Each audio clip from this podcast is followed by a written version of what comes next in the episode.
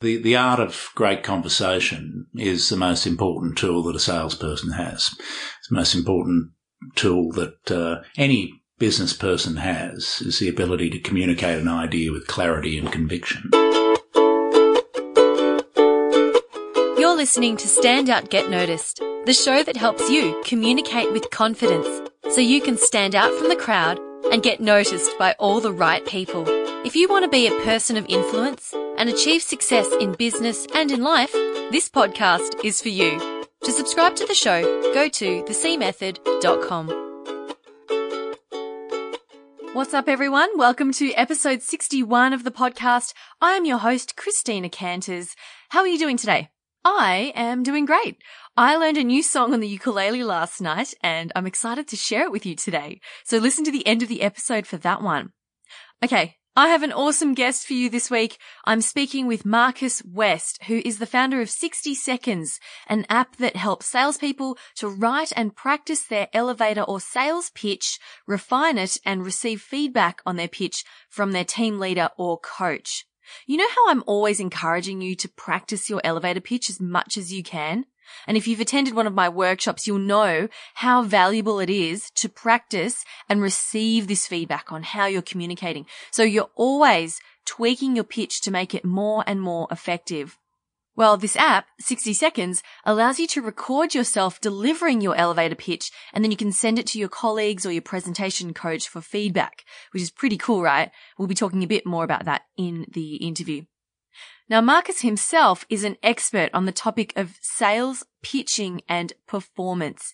He has a background in theatre and his company, Inscription, has been scripting, pitching, and financing compelling stories for Australian theatre, film, and TV for over 18 years and he uses this background to inform his own work in presentation coaching. So he works with CEOs and their firms around Australia, including KPMG, Deloitte and Westpac, as well as politicians and barristers to help them present their message with punch.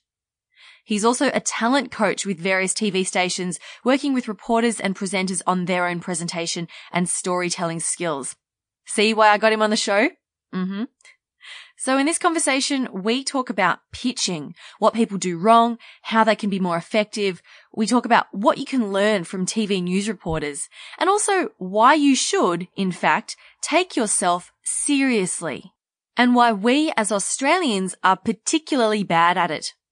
Show notes for this episode will be at thecmethod.com slash Marcus. That's M-A-R-C-U-S. Alrighty, let's get to it. Enjoy this one with Marcus West. in 20 years of coaching people uh, to present, which I still enjoy and still do a lot of, uh, I think probably one of the greatest frustrations was that people uh, would glean uh, particular areas where they could improve what they were doing, but they wouldn't necessarily uh, work on those as they moved forward. They would sort of accept that they needed to do A, B, and C, and then they would just go back to doing what they were doing before. So I sort of thought, well, we have to develop a way that we can introduce some accountability uh, and do it in a way that's fun. And so that was the sort of initial uh, vision that we had for this. And then we, uh, you know, spent two and a half years building it and uh, trialing it on more than a thousand people and uh, getting their feedback and doing more uh, things to uh, to improve and make it more intuitive. And that's where we are now. And you know, we can see the benefits that people are deriving. Mm. Those people who do genuinely engage in a in a sustained and meaningful fashion, uh, you know, in a consistent way. So, what's the what's the main thing that you're finding people are getting out of it? Well, I think sales managers or coaches or mentors, whatever uh, expression uh, you, you want to use, they're finding the ability to coach their people really valuable in a in a in a light touch but meaningful way. So the, you know the job of a, of a mentor or a coach is to establish where uh, their people are, uh, you know, demonstrating weakness. And then they need to set a range of tasks based on that weakness, which target it and uh, help them uh, to improve the, uh, upon where they are now over time based on tasks set. So I think that's been the real benefit. People have gone, right, well, such and such is, is great at engaging and building rapport with the client, but they're really not very good at having that difficult conversation at the end where they need to close the business. And uh, so we're going to set them a task each month for the next six months to have that conversation and then in between that, they can actually practice it and develop it and work away and rehearse. And that's uh, that's kind of where we've seen the, the, the real benefit for people. So many people need that. Not not even sales people, but anyone who's working in their business to to influence other people and having those conversations with clients. Yeah, absolutely. And look, we've uh, it's interesting because we've this this product's been used by very high end. Uh, corporations that uh, develop uh, partners for professional services firms that earn lots of money, and uh, you know they they tend to think that the word sales is a bit of a dirty word. You know, they only engage in things like uh, you know influencing or business development and things of that nature, not sales. But of course, um, you know, uh, I think that's all really a matter of semantics because, as you know, it doesn't really matter what uh, the conversation is if somebody uh, is able to uh, deliver their idea or to mount an argument or to uh, or to, to share something in a way that captures the listener's imagination, then uh, ultimately uh, that that's the name of the game. Really, it doesn't matter whether you call it sales, business development, or anything else. It's uh, it's about saying something in a way that helps the audience remember it. In terms of your background, I know you have a you have a theatre background. Is that correct? Yeah. So um, I uh, grew up with a family of educators. My dad was a headmaster for 20 years. And so I was around um, education and teaching. And I went into teaching for 10 years. I was head of drama at two schools and always had a strong interest in theatre and script writing and storytelling specifically. And then um, I just decided uh, in in the early 2000s that it might be uh, you know worth my while going out on my own and using the the background of the theatre, the voice training, the body language, the script writing, the storytelling, and just moving that over into a different context and uh, and still teaching people, but I guess uh, you know coaching adults who uh, you know, probably uh, had more motivation to listen potentially than, uh, than, than kids who were thirteen or fourteen and were more interested in sport or girls or whatever else. You know. when did you realise that those skills were transferable and applicable to professionals, people in you know corporate environments? Yeah, look, I always, you know, I think I always um, subconsciously recognise the the significance of, of being able to give a, a, commanding performance from from a very early age.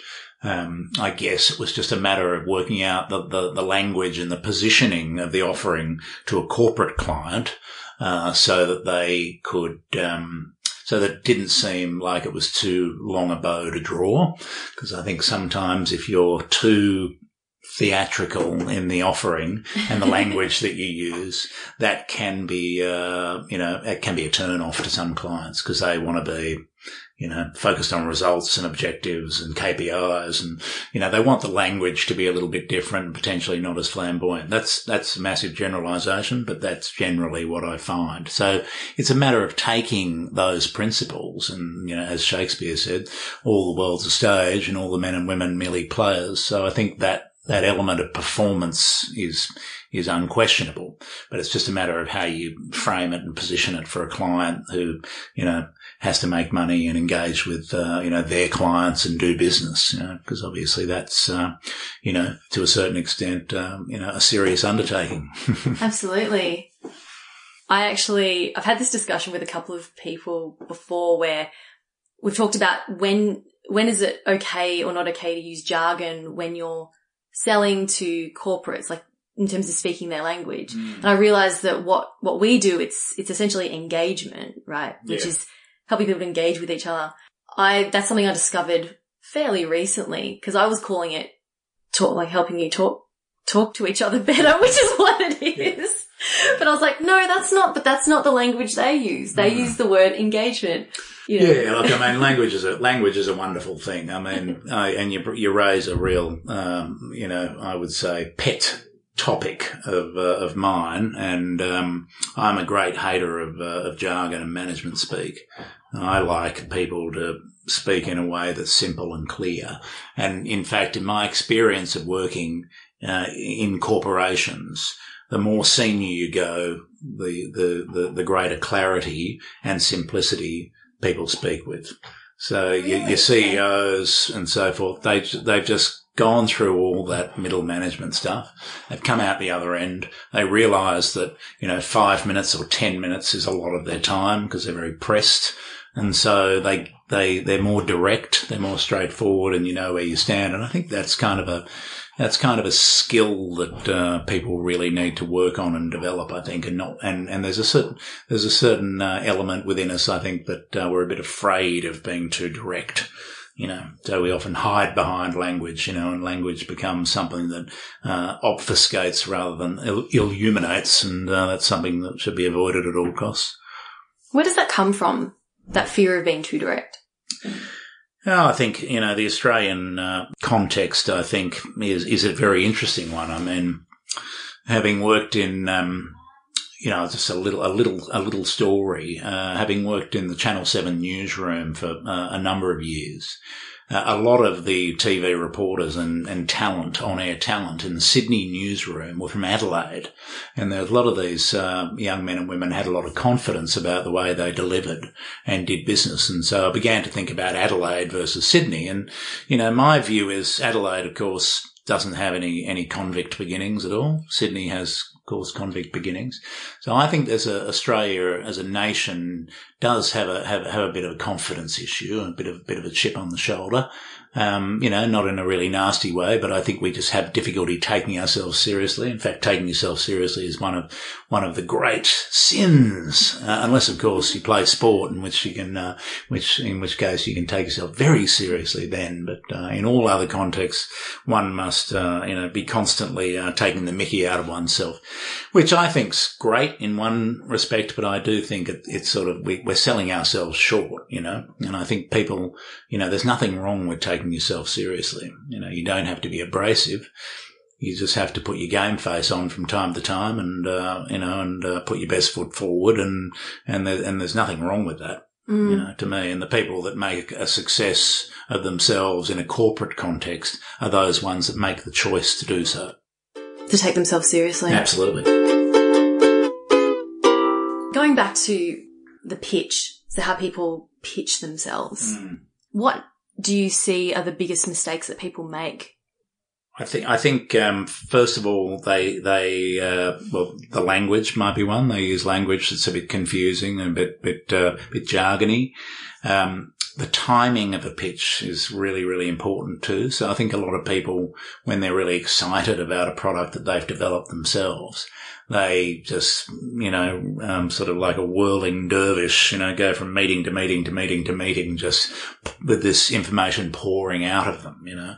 But as they get a little bit uh, more astute, you know, they, they try to think about, you know, actually what, what that person's interest is and how potentially the thing that they've got might be able to solve a problem for, uh, for that particular person. So, you know, that's a sort of basic uh, uh, sort of thing of the sales conversation. So I think the ability to understand the timing of when you're going to deliver the pitch, mm. uh, ideally when you've listened to the person first, and you might want to adjust the pitch slightly so that it, it hits home a little bit more effectively.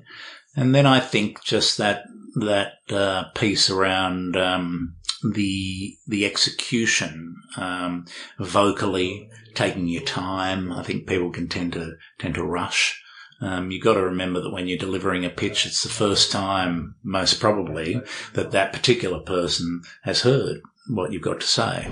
So don't be afraid to keep it quite sort of fundamental and straightforward. Mm. Don't rush into kind of the detail too much and keep it very high end.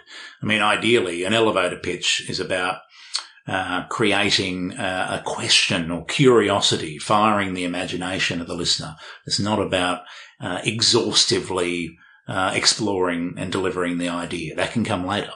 Okay. You know, you want to get the second meeting. That's the point of an, of an elevator pitch. You want the person to go, hmm, that's interesting. I want to hear more. Can we go a little bit deeper into that? Mm. So in terms of sparking that interest, mm. getting them to want to learn more, want a second meeting, What are your tips for being able to do that?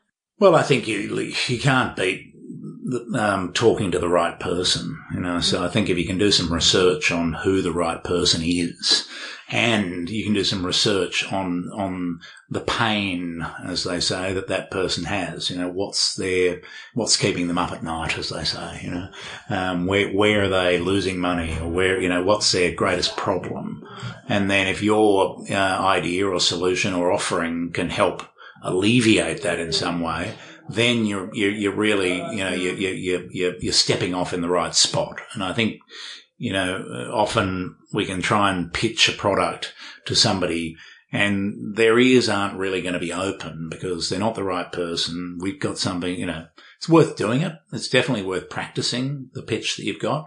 But I think if you can think about who that ideal person would be and how you're going to help them, then I think they're the kind of uh, the, the, the, key ingredients to go with it. And then the I mean the other thing to me is I, I, I think rehearsing and then road testing a pitch is really important because um, you need to have your own sense of uh, what you want to say, but you also want to get feedback. Not from too many people, because then you can get confused and fractured and you end up saying really nothing. um, but, you know, probably three or four key people who can give you some, you know, um, straightforward advice, and then you can tighten up from there and give it a go, and then tighten it again. It's very much an iterative process. But I do think in the end that you've got to instinctually um, stick to what you think the offering is, because if in the end you end up, uh, uh, you know, pitching uh, what somebody else wants you to pitch, then you're gonna you're gonna lose what's probably one of the most critical elements of, of a pitch, which is uh, passion. Mm.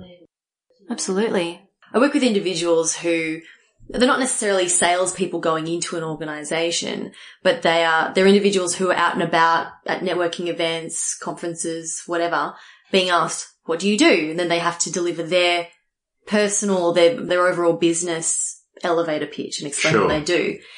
And of course they're passionate about what they do and they love it. But as soon as it becomes that, oh, elevator pitch, all the passion just sort of gets sucked out of it because mm. they're so focused on what they're actually saying and they, mm. and they lose that, that passion. Yeah, no, and I think you've got to, it's a bit like, it's a, to bring, to bring back, to reintroduce the idea of performance. I think, uh, you know, uh, a comedian, for example, will, will road test a joke and then, you know, adjust it and then road test it again. And then when they're actually in the in the process of delivering and engaging the audience in that moment, they give the impression of speaking off the cuff, but they're not speaking off the cuff. They're working on something that's really been, you know, iteratively developed.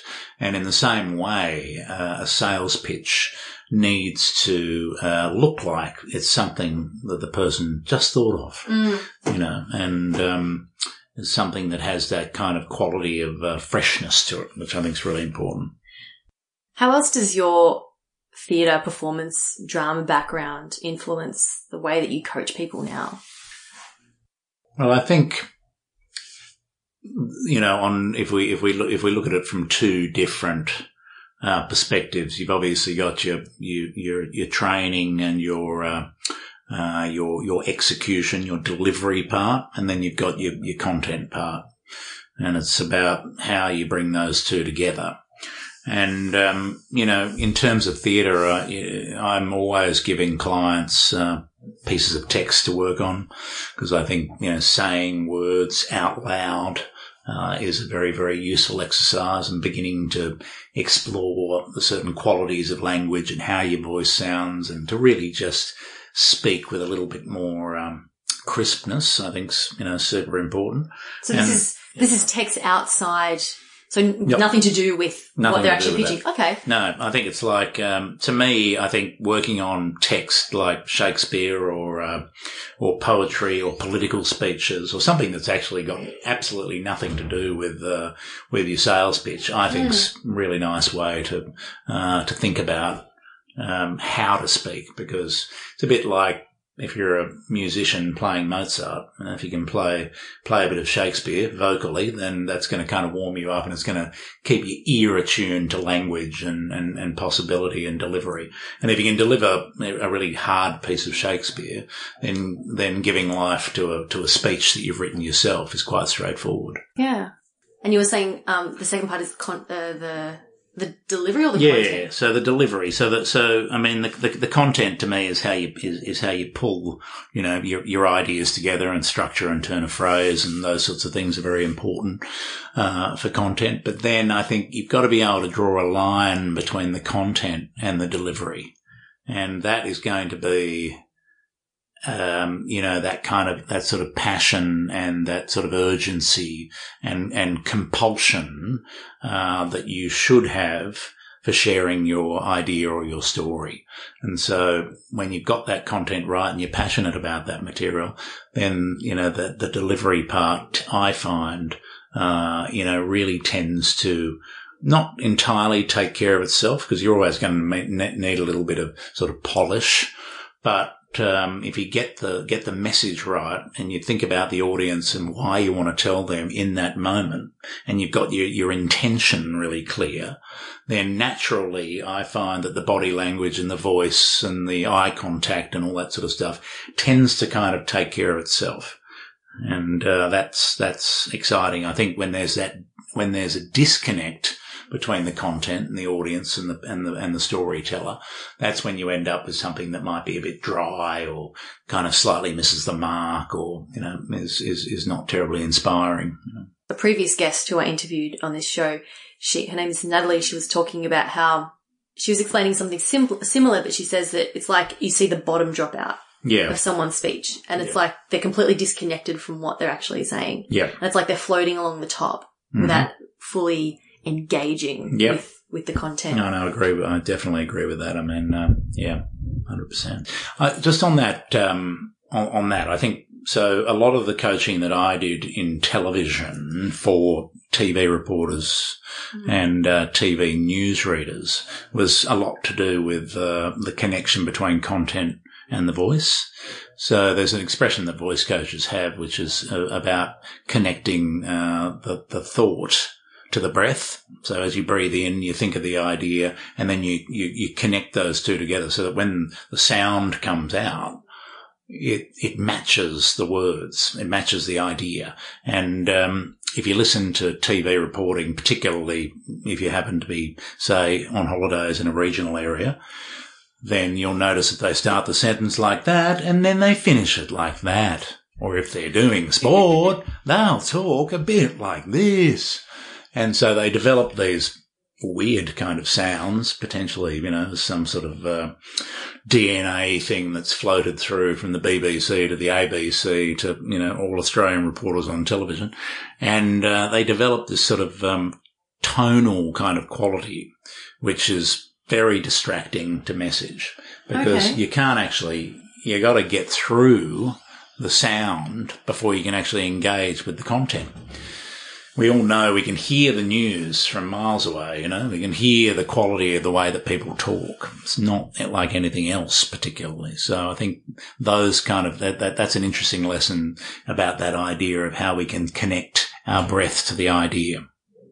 I haven't heard of that one before. Hmm. Connecting the breath to the idea. And you're totally right. All the news readers do sound the same. Well, if you, well, if you think about the, the, the breadth to the idea that the, probably the most famous um, exponent or coach uh, of this idea is a lady called Patsy Rodenburg, who wrote a very famous book called The Need for Speech. And she talks about the idea of vocal impulse, or that sort of sense of uh, urgency for wanting to tell a story or say something or express a point of view.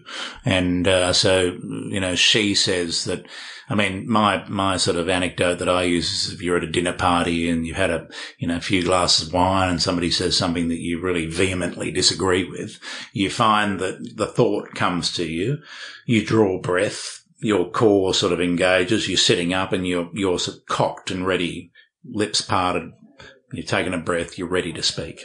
And that is, I believe, and that's what Patsy Rodenburg calls vocal impulse. That's what I believe good speakers are able to create artificially.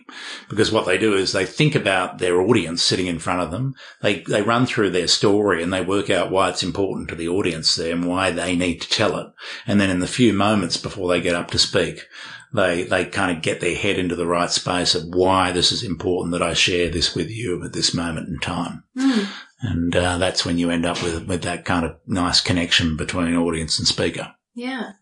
That would work really nicely as a as a visualization Mm. exercise, like breathing in, like even before a presentation, like breathing. Taking, I encourage people to breathe anyway. Take some deep breaths to calm their nerves. Yeah, 100%. Yeah. and that yeah, that would be great. You know, breathing in, you know, the importance of this speech, like what's what's the depth Yeah, yeah, behind yeah, it, yeah, yeah. and and then as you speak, then breathing that out, That's it. that message. That's it. 100%. So good.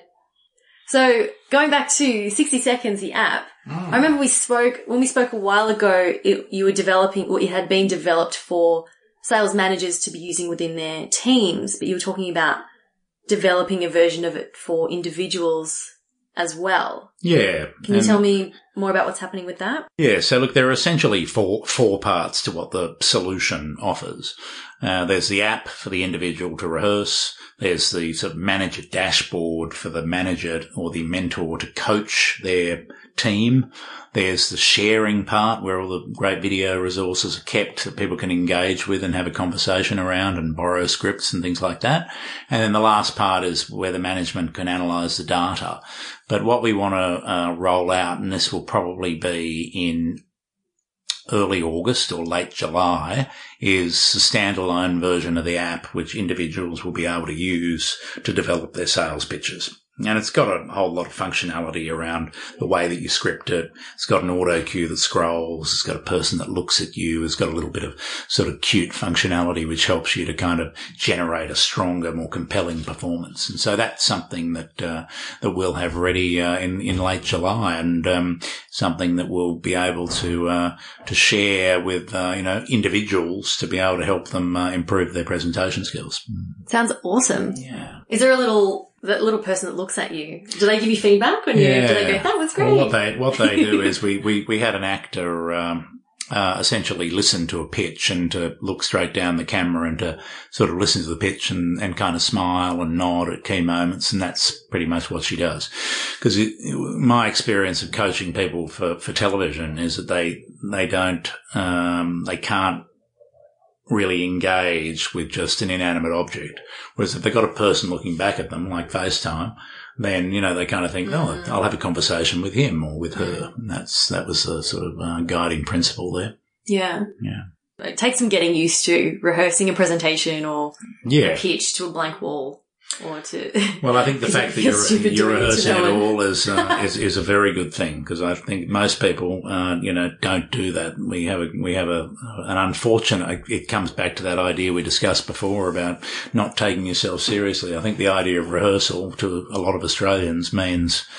Uh, means that you're taking yourself too seriously. So we're much better taking a position, at least, uh, you know, uh, the uh, the theory would be that uh, we're much better off taking a position of she'll be right on the night, and of course we all know that uh, often she won't. yep. Marcus West's final words take yourself seriously. That's it. That's it. That's it. Don't be afraid to be a uh, you know the W word as uh, as they say. There's nothing there's no, nothing wrong with that from time to time. Don't go too far, but uh, there's nothing wrong with taking yourself seriously. Love it. Yeah. Marcus, thank you so much Thank for you. joining me today. It's been an absolute pleasure having you on the show. Where can people go to find out more about 60 Seconds? Yeah, 60seconds.com. That's 60, the, the number Six, uh, 60. the Six numbers, zero. and seconds.com. Perfect. Yeah. Excellent. Lovely. Thanks so much Thanks, and happy pitching. Thanks again to Marcus West for being my guest this week. If you're wondering what the W word is, it rhymes with banker, anchor, and hanker. to check out the app 60 Seconds, go to 60seconds.com. I'll put a link to that as well as how you can get in touch with Marcus in the show notes at thecmethod.com slash Marcus. That's M-A-R-C-U-S. Now, if you liked this episode, please don't keep it to yourself. This world is big enough for more downloads. I'd really appreciate it if you could share it with someone. Share the Facebook post if this is how you found it. Share the show notes link, thecmethod.com slash Marcus. It helps to spread the word of this show and help more people to build confidence and speak and present like a rock star. And I want to help as many people as possible. I would love, love, love if you could do that. Share this episode. It would be a huge help. Alrighty, and to wrap up, just reflecting on one thing that Marcus quoted as you go forth into your day today, or tomorrow, if you're listening to this at night, remember that all the world's a stage and all the men and women merely players. So, how will you show up and play? Thanks for listening, you rockstar you. I'll see you same time next week. I cannot wait. Keep on being awesome, my friend. My name's Christina Canters, and this has been Stand Out, Get Noticed.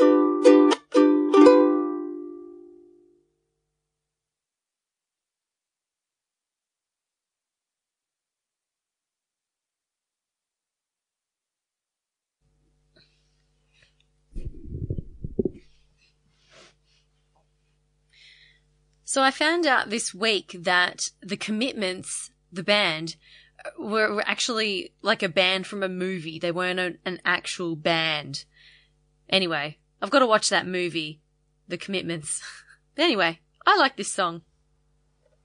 Mustang Sally.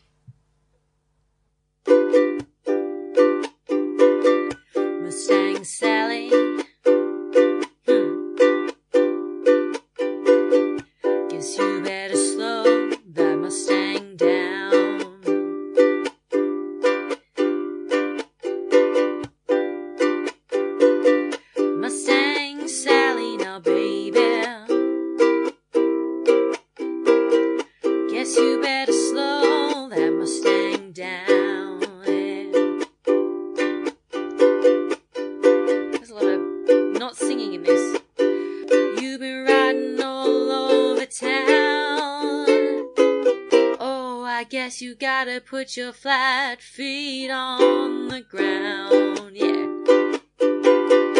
All you wanna do is ride around, Sally. Ride, Sally, ride. All you wanna do is ride around, Sally. Ride, Sally. Where are my backup singers when you need them?